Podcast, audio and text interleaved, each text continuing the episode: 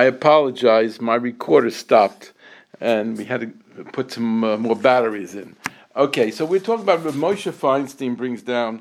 His, his opinion is that it would be appropriate to have the uh, to have uh, kiddush before, and then make a kiddush before having milchiks, and then afterwards you'll have fleishiks, and that's what his, his suggestion is.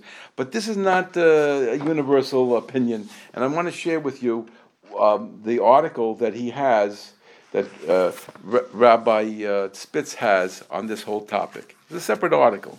It's to bench or not to bench between milk and meat. That is the question interesting uh, title, uh, to bench and not to bench. So the, the question is a, a real question whether it's, uh, uh it's sufficient to just separate by having milchiks and first, and uh, we're saying in the same meal, and then you wash your hands, you wash your mouth, you eat something in between, you you uh, check the table, you, you, everything is you change the tablecloth get different bread, everything different, and you continue your meal. And you have this in mind when you start the meal, it's all one meal. You don't have any hefsek, you don't go anywhere, you don't wait an hour, nothing, go straight on.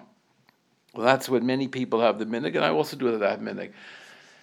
If yeshiva days, uh, but uh, I remember that people brought me to from Moshe Feinstein and say it said to me, "Well, why don't you do like what Moshe Feinstein says?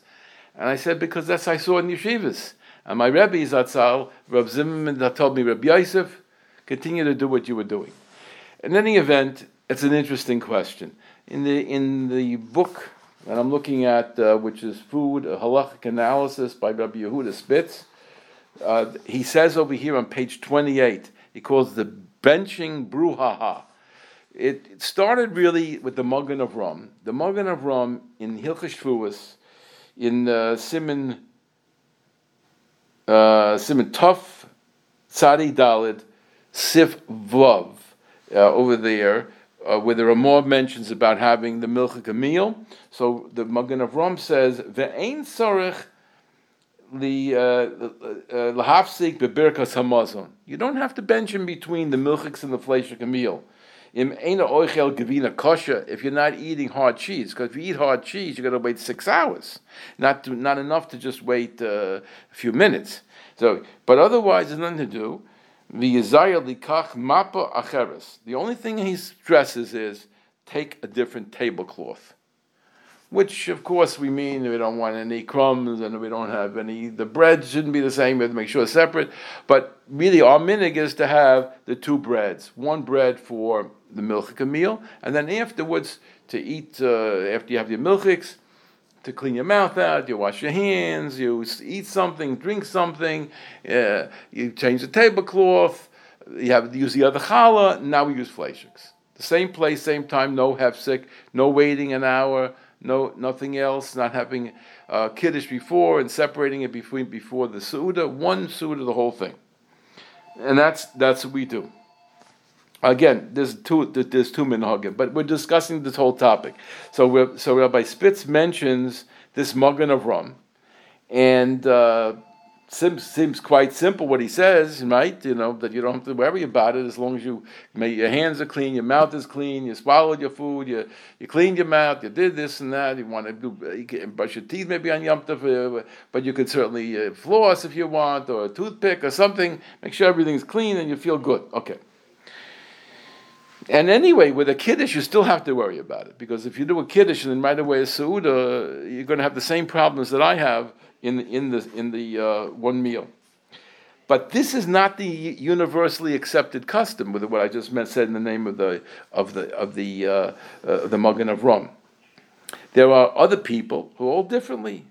For example, uh, we have the Knesset Haggadolah and the Shlo, and they disagree strongly, and they hold you must bench in between a milchik meal and a fleishik meal. You can't have it all together. The Be'er Mayim Chayim even says that the Magen Avraham's opinion of having it all in one meal is a printing error. And it's just that he goes that far as to saying he can't believe that the of Avraham actually said this. It must be a printing error, and it, and it could not possibly be that you could have milchik inflation in the same meal. And if anybody follows the Zohar, so it gets more exciting, and I suppose uh, many of the Hasidim want have minhag to follow the Zohar and some of the details, but or it's Fardim. Uh, but the Zohar says you can't have milchiks and fleishiks b'shor chada in one hour, which many people take to mean that you have to have an hour in between milchiks and having fleishiks. Well, so it's be very impractical, maybe, to wait. Uh, but it, it, it, technically, could do that in one meal too. could have a break of a of an hour between eating the milchas and the fleishiks. But Rabbi Spitz points out that uh, appropriately that since that waiting is uh, a chumrah, so uh, you know uh, benching would be also appropriate. And uh, if you'd study Tosfos, I'm not going to go into it now, but Tosfos, when he deals with the question of having fleishiks and then milchiks, says that you have to separate from the uh, completely and bench. So benching is like, and even if you ate the milchiks right away, we don't do that. But even but those people who held, you don't need to have a hefsek of six hours. They had three hours, one hour. The old minhag, old minhagim had one hour and three hours, four hours, different different minhagim. So if you you hold that you don't have to wait the full six hours, but benching you always had to do. Benching was a requirement of Tosfos. So if you're going to say there's a separation of time, then you probably hold you have to bench too. So that's what. So people who follow the Zohar would probably not have it in one meal. Again, so we have on one side we have the Magen Avraham, and the other side we have these people who argue the Knesset Gedoyla, the Shlo, Be'er Chaim, etc., etc. But it's not simple at all. First of all, first of all, the Magen Avraham had a son-in-law. His name was Ramosha Yekusiel Kaufman Cohen. It's a lot of names, right? Moshe Yekusiel, and his last name was Kaufman Cohen. And he paskin exactly like his father-in-law, and he said that you, that you could do it in one meal, you don't have to bench. So if it was a mistake, presumably, if it was just a printer's error, presumably the family would know about it. Because I mean, how it, how could somebody come later on and tell me it was a printing error that somebody made when when his own family goes the same way? All right, that's an interesting thing. In addition, the Aruch HaShulchan and the Mishnah Brura both paskin like the Magen rum that you could have it in one meal. So that's pretty heavy halachic sources, the Aruch HaShulchan and the Mishnah Brura. But there's a lot of other people who also who also speak about it. So I'm just going to mention a few names for those people who can appreciate these names. The Lavush, the Mati Yehonason, Machzas HaShekel, and the Shals and Chuvas Rivosh, they all are uh, they, they all hold like the, the Magen Avraham, but on the other side, you have a, a lot of people who disagree with the Magen Avraham, and uh, for example, Shari Shiure Knesses Knesses Agadoila, um, the Shlo, Be'er Mayim Chaim, which you mentioned already. These people, the Pri Chodosh, Minchas Yaakov, Pri Megadim, Eliyahu Rabbah, all and Kitzah Shulchan Aruch seem to be, Kaf HaChaim seem to be saying that you have to have it in separate meals.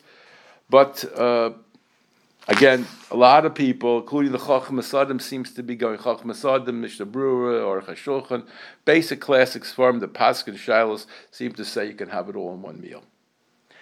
Interesting, in our time, the Chazon Ish, the Steipler Gaon, Chaim Kanievsky, Vladimir Chaim Chaim, by Shulchan Lavda Mechaim Mechayim and Mordechai Eliyahu, they all go with the they all go with the uh, uh, with the, with with the that you can have in one meal. So it's up to you, whatever you whatever you, you feel more confidence in uh, this sheet or that sheet. One thing I'll tell you is you're dealing with children, be careful.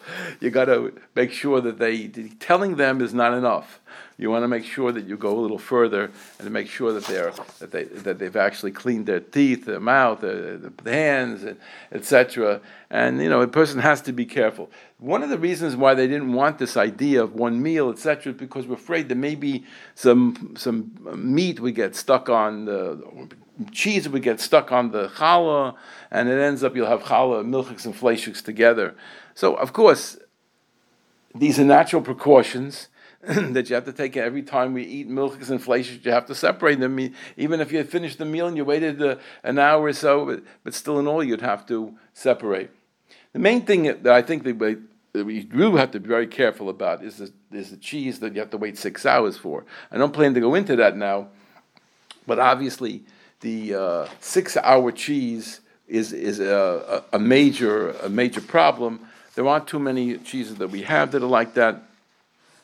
Uh, some some of them state on the package how long they've been aged, and uh, they if anything that's aged more than three months or more, you get into a shaila that between the aging process to make the cheese the uh, the the the, the, per, the one who uh, who bought the cheese from the cheese company and and distributes it, and the fact that it's in the refrigerator, can, uh, the refrigerator of the uh, merchant, and in your house for a certain amount of time, all that adds up. According to my Rebbe Zatzal, even though if the cheese is packaged, uh, it still could be considered to be aging in the packaging. I don't know about frozen. That can get a little bit interesting, but basically, if we're talking about cheese, we're talking about something that's kept in refrigerated capacity, and uh, our our concern is that the aging process may still be going on even inside the packaging. Uh, it's maybe there's different kinds of packaging, but when I see the packaging that I see, it could it could definitely happen to a certain degree. Of course, the oxidation doesn't apply. Doesn't apply. You're right. It doesn't oxidize. It doesn't dry out in the packaging that we have. But if the aging is going on, it probably is still going on inside there, and therefore a concern of anything that's aged more than three months creates a question about whether you have to wait the six hours. Lemaisa, lemaisa, lemaisa, you could be makel on many of the cheeses. We've done articles on it. There are there are places they list these cheeses. The OU has article, the the uh, the CRC has articles about it aside from Parmesan and a few others, uh, you know, Emmental, Swiss cheese, aside from these, there aren't so many. The OU has many. The OU has many, um, not as many in the Hamish varieties of cheeses, but in, the, in some of the cheeses that they have, yes, there are many cheeses that are six hour cheeses. Interestingly enough, there's a shtickle heter on the six hours that some people bring down, which is that if the cheese is cooked, if it is, uh, then it then it doesn't have the same din of the six hours. Belsky Zatzal said that that doesn't work for pizza because when it's on the pizza, it's separate, it's not mixed together. It would have to be something in which it becomes mixed with the food. It, it cooks and mixes directly in the food. The way pizza works is the cheese raised on the top, and he felt you have to wait the six hours. When you have any pizza that uses a cheese that is aged six months, even if um, it's even with the heter that that many rely upon of cooked cheeses, it doesn't apply unless it actually cooks into the food. So this gives you a little bit of an idea. Uh, I just want to talk a little bit about uh, again about uh, the book that we have here.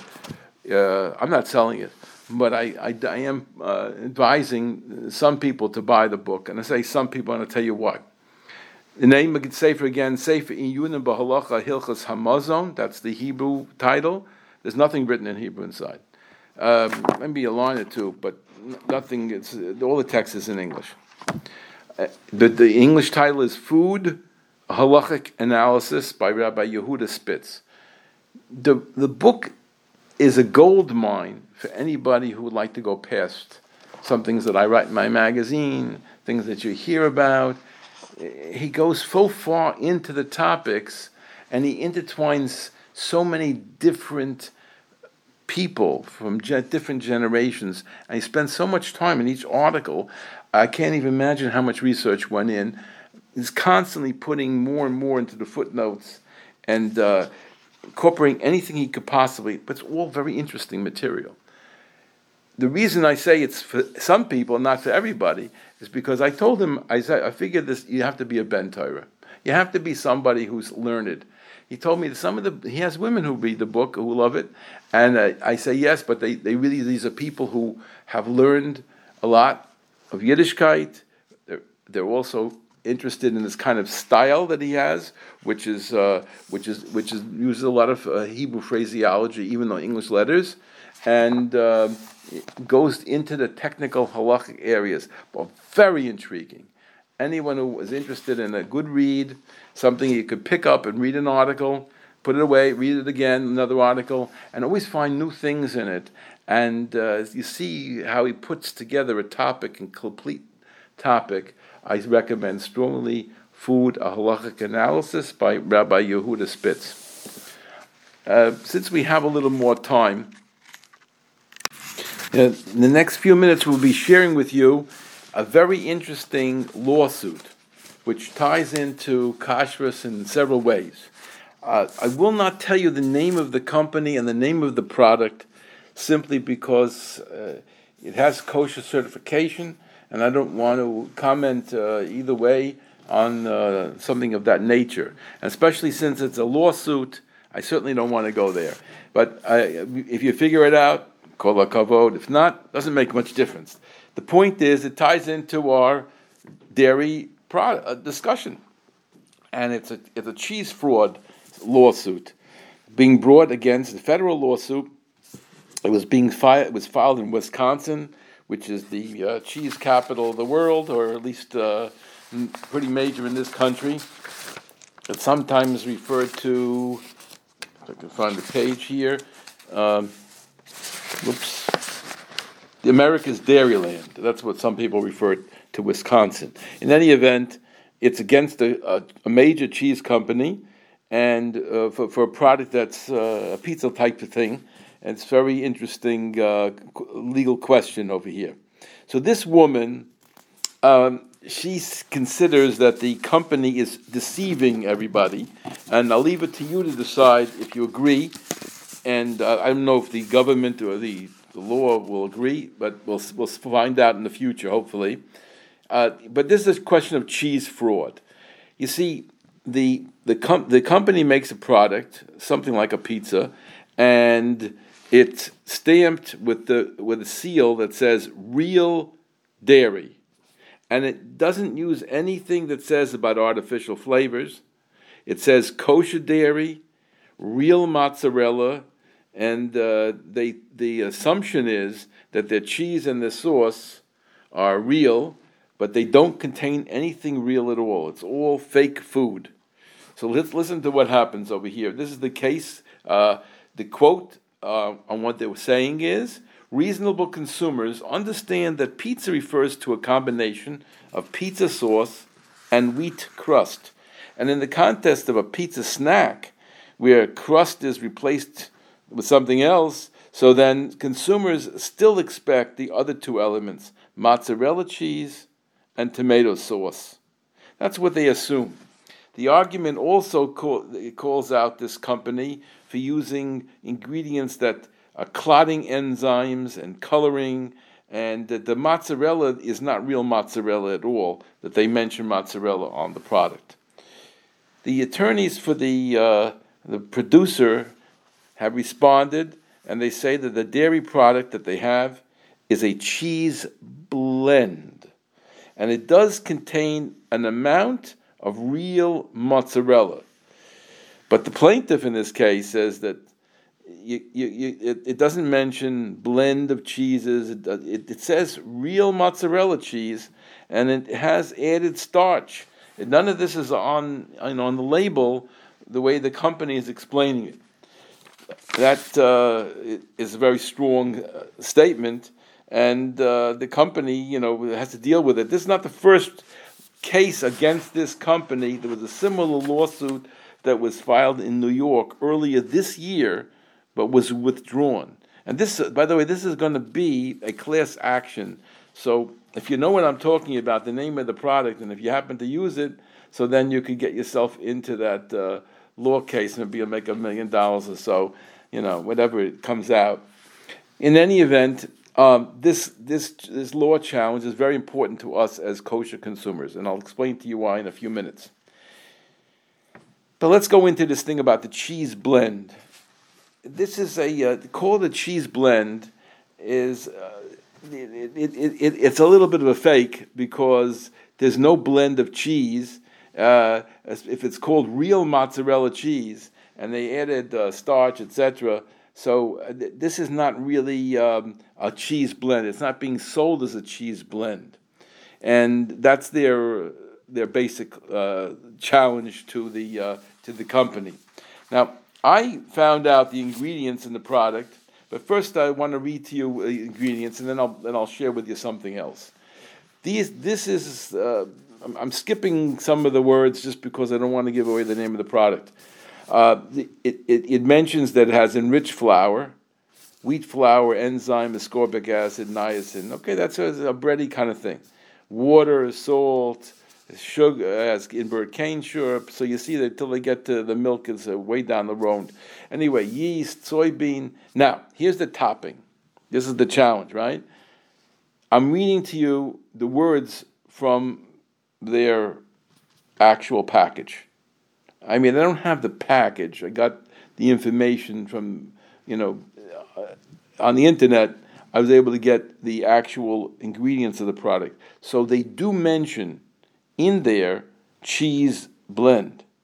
But she feels, the lady who's suing the lawsuit feels that she that in big letters it says mozzarella cheese. So the assumption is that's what you're using.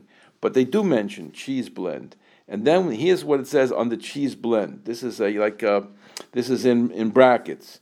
Part skim mozzarella cheese, which is part skim milk, cheese cultures, okay?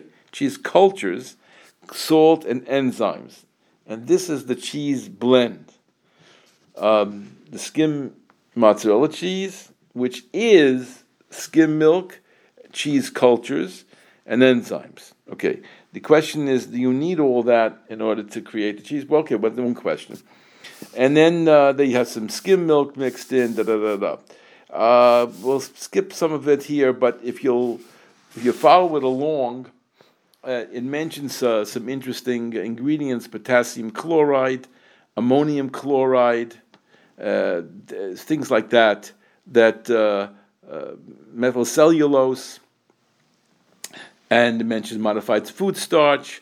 So the question is whether the people are really getting uh, anything that's called cheese. It's a legal issue. I'm not really enough, uh, you know, knowledgeable enough to be able to comment on it. So, so let me share with you something of a different nature, which uh, I, I thought was very interesting. And it gives a little perspective to the discussion we were having here. This is an article when is cheese not cheese?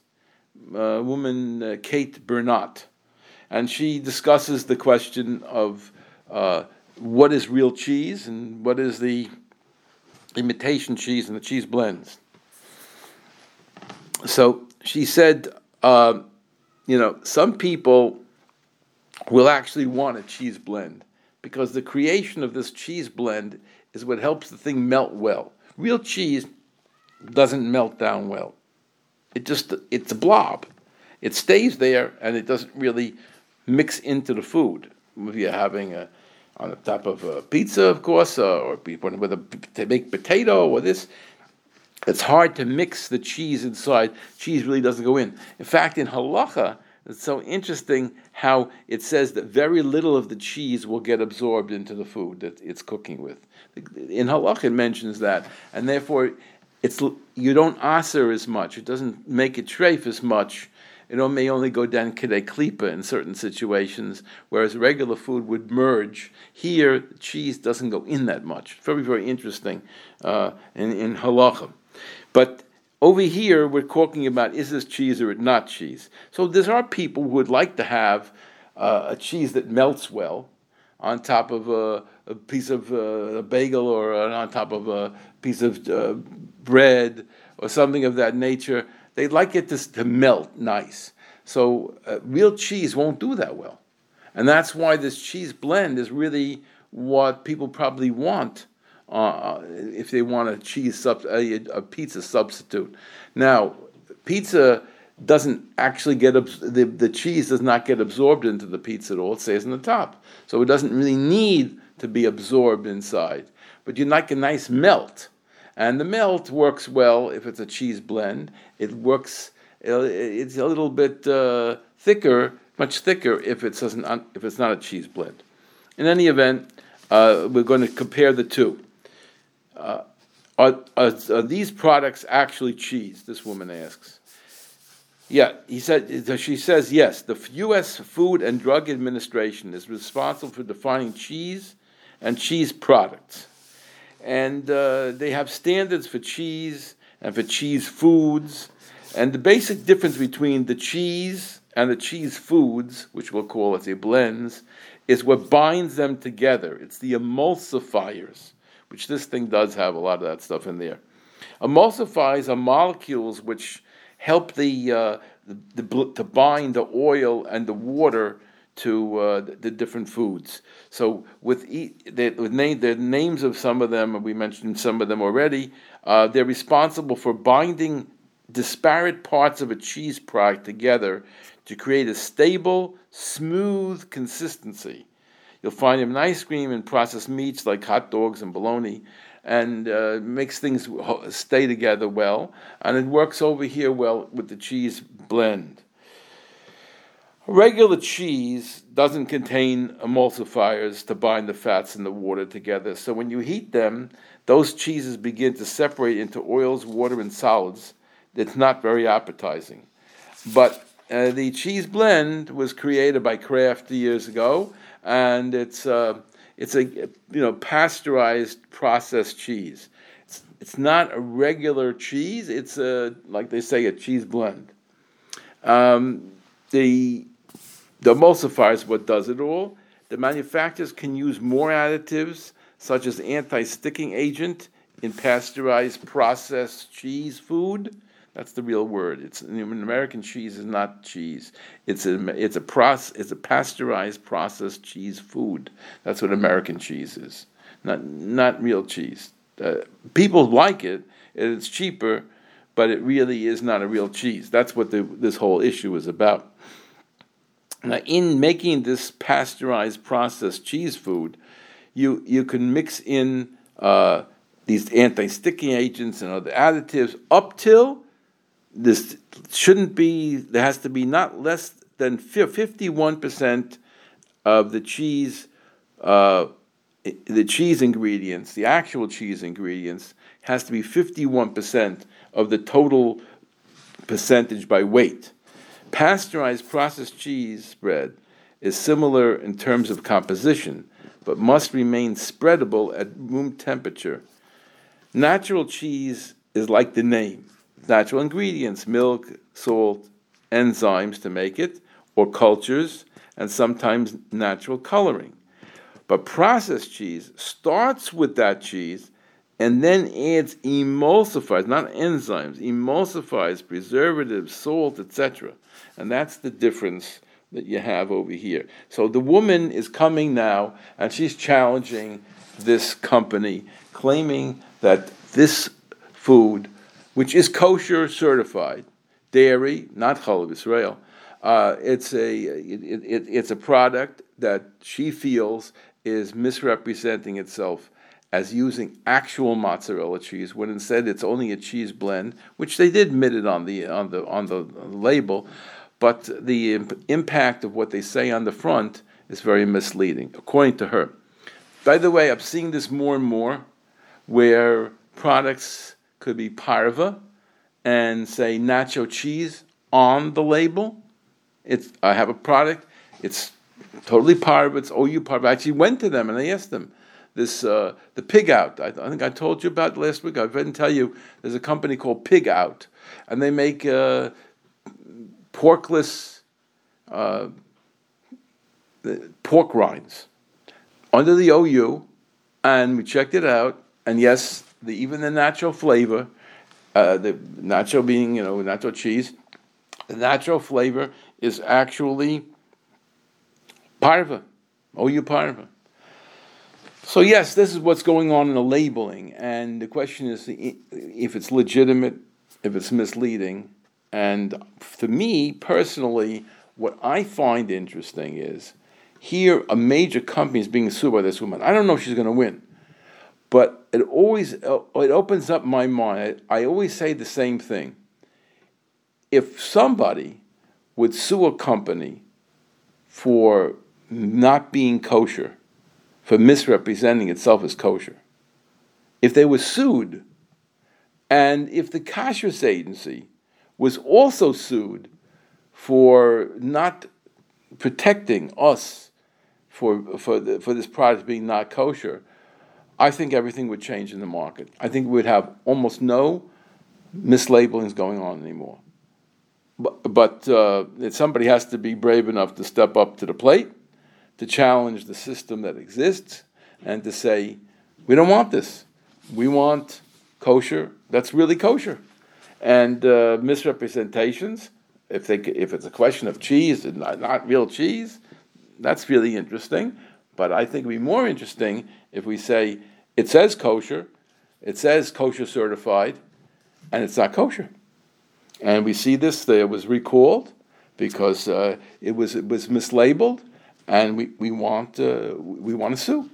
And if people did sue, I think uh, the whole situation would change in the world today, not just in America, in the whole world.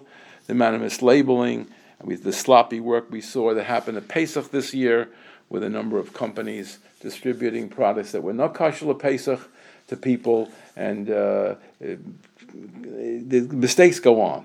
They continually go on. I, I think it's really behooves all of us to, to uh, think about it. If you have uh, been hurt, I mean, no, I know one person who sued a company, uh, didn't make much money, but I'm sure the company got the message uh, very loud and clear. That, you know, you can't get away with uh, portraying something as kosher when it's not kosher. In any event, I wish all of everybody should have a lichtigen Yom Tov, a, uh, a, a, a, a of much Torah and Simcha, and this should be the end of all the tzaras and Klal Yisrael. And until next week, this is your host, Rabbi Yosef Wikler, editor of Kashrus Magazine. You could reach us at 718-336-8544, 732-534-9363, or Kashrus, K-A-S-H-R-U-S, at AOL.com. Till the next week, this is your host, Rabbi Yosef Wikler, wishing you a wonderful week and a beautiful Yom Tov of Shavuos.